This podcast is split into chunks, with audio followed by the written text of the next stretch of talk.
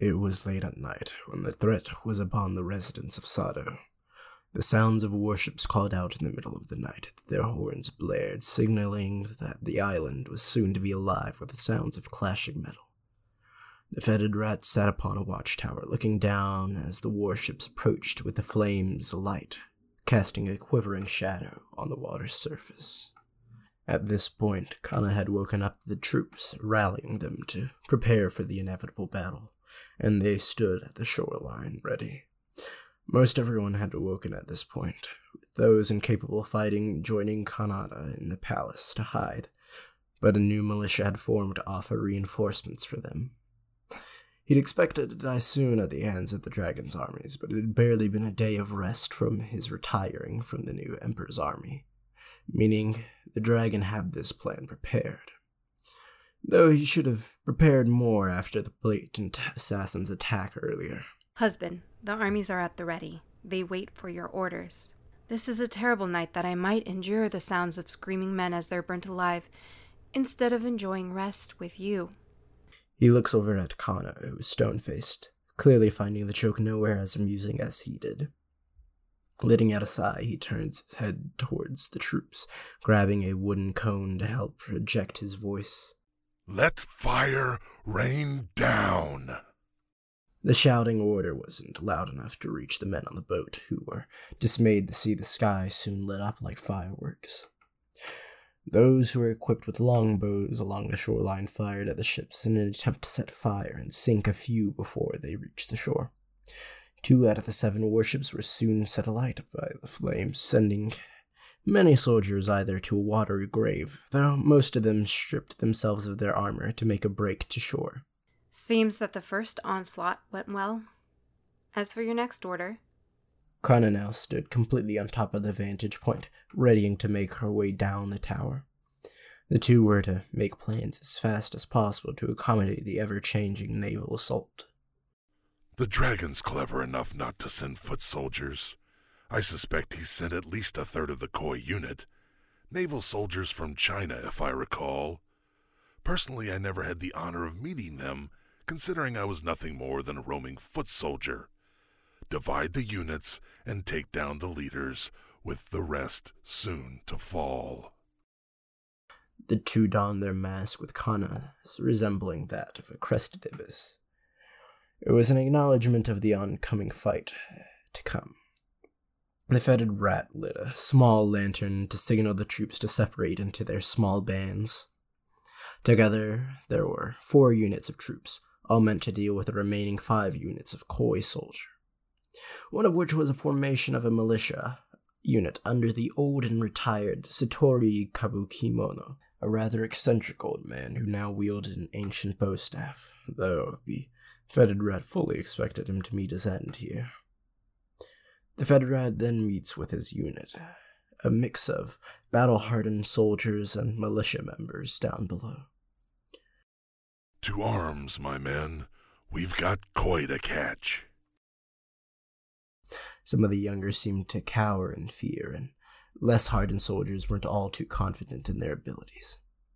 Well, it was more likely that the soldiers were terrified of working for the infamous fetid rat. Was often a death sentence, according to legend. Little did they know that more often than not his soldiers' deaths were often the result of his fellow samurai sabotaging his plans. The militiamen reluctantly followed behind their leader. Murmurs and rumors quickly spread behind the fetid rat. They kept whispering out estimations about how many of them would fall before a Pyrrhic victory or even a swift defeat was to meet them. For most military leaders, the words would demoralize their attempt at leading troops, but the fetid rat had ordered them all before. The previous soldiers, most of which left in service of the dragon, were always confident in their survivability, so long as the fetid rat fought dirty. In time, these men would also gain an appreciation of his dirty tactics, though today they'd learn abundantly of how clever a rat could be. Now let it be known that the Koi was a large naval force with several divisions, a hierarchy of order, with the Magoi being the highest position. It must also be noted that the Koi as a naval unit are from China, coerced by riches served to serve under the dragon, all loyal so long as payments were received. So while Sado was dealing with the Koi, more specifically, they were dealing with the members of the Asagi sector, with the one pursuing them being the Shiro Utsuri Koi unit. Their leader, the Shiro Utsuri, begins making his way into the market district where their assassin had failed them. His soldiers appeared before he ever had, cautiously making their way through with torches and weapons drawn. Unlike most generals or warlords, the dragon was always wary of razing towns as it reduced the money it would produce for his coffers. While many of his soldiers ignored such a device, the Koi were professionals, and as such did their best to follow their orders as instructed. As such, they were unable to flesh out the fetid rats men hiding within two buildings, lying in ambush, ready to strike. Where the units split in half separated, they'd had to maintain visual contact with another in order to coordinate their ambush. Their unique position also allowed them to watch the movement of the koi, which wasn't often reported. With as wide as the marketplace streets, it wouldn't be such a stretch to compare them to rivers. After having made the mental comparison to the rivers, the kois ran through the street like koi. Their motions looked as if they were stepping atop one another, but shared characteristics similar to the water's liquidity. It wasn't long before the koi stepped into the proverbial net that the fetid rat had set. Acting to start the ambush they'd set, he pulls on a string next door, which rings a bell to signal more combatants at the end of the street. Lured by the noise, roughly twenty militiamen, hunters in particular, stand up, drawing longbows, firing at the koi, who were staring at the wrong direction as the bell sound came from behind them, while a smaller bell alerted the hunters.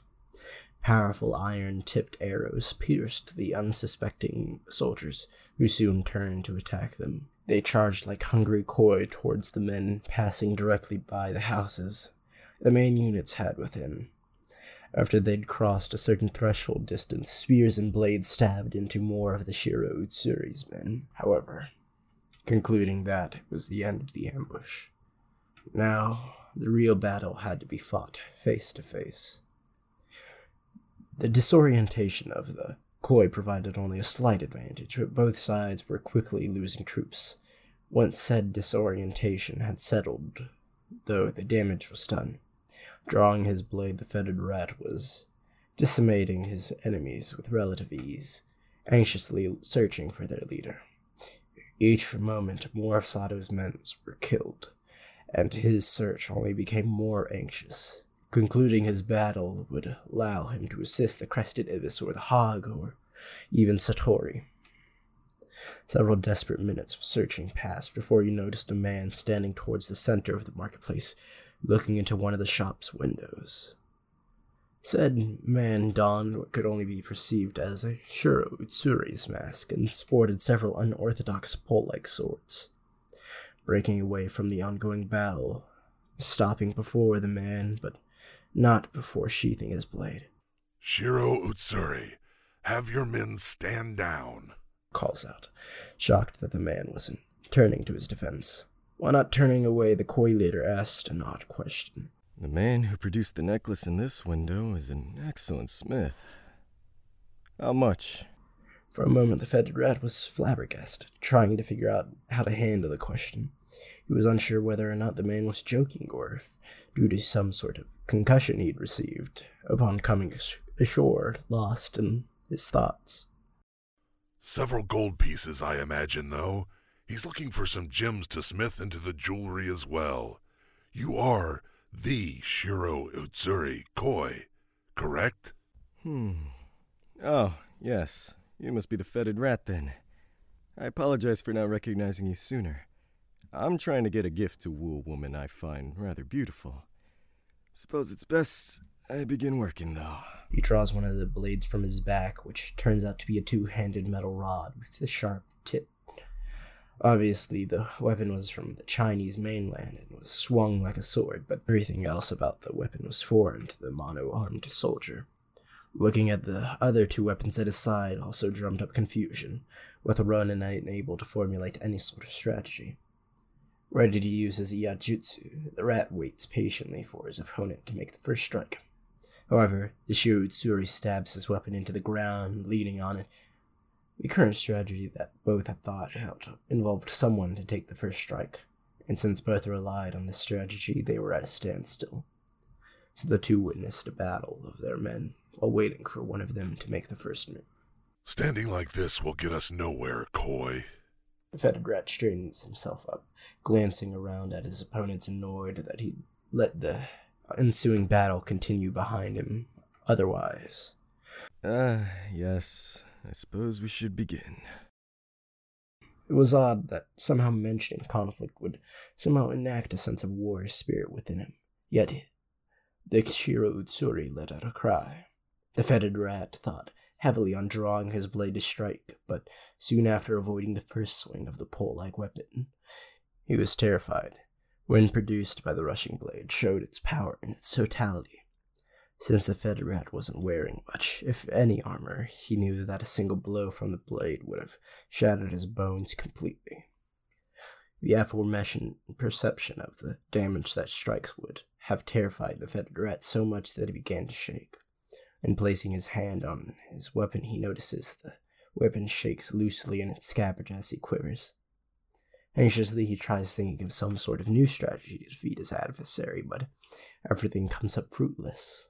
Not too dissimilar from his recruitment attempt with the hog.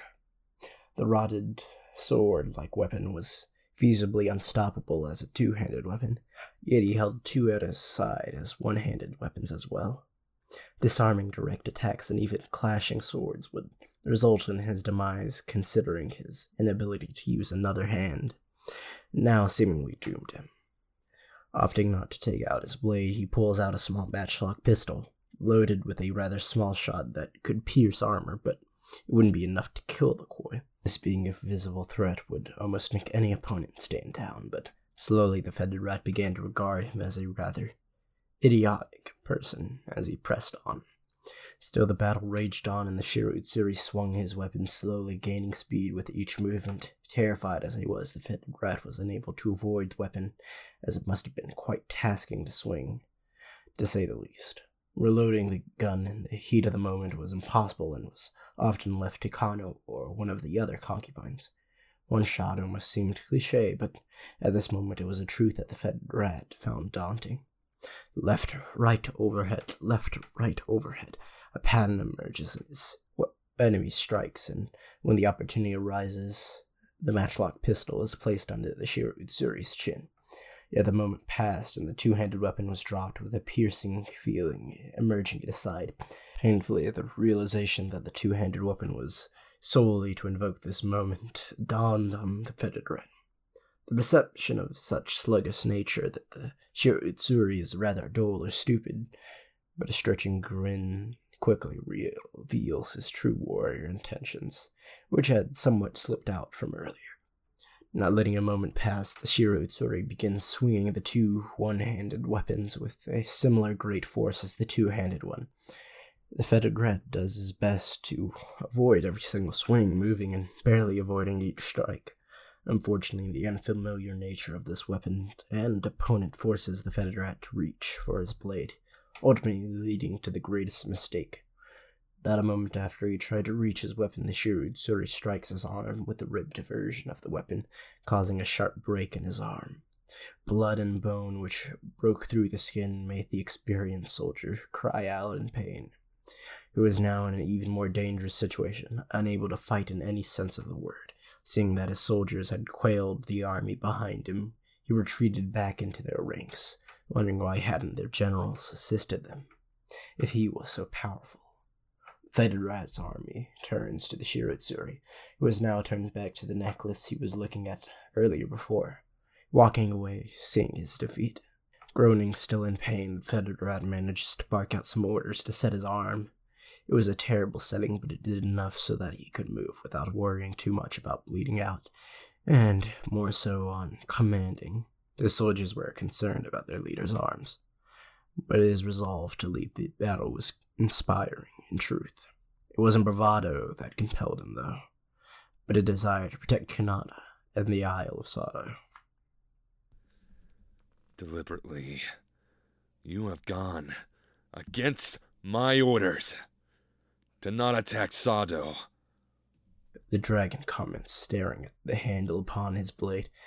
He then looks upon one of his generals, who is now justifiably terrorized.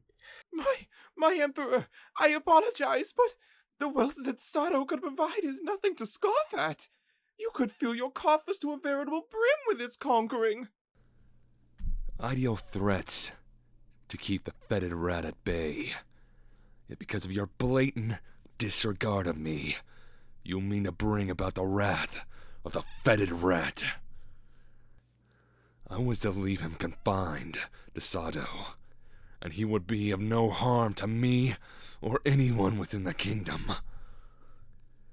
It would be within your best interest to pray to the gods because of. No. When the fetid rat seeks revenge, I'll kill you myself.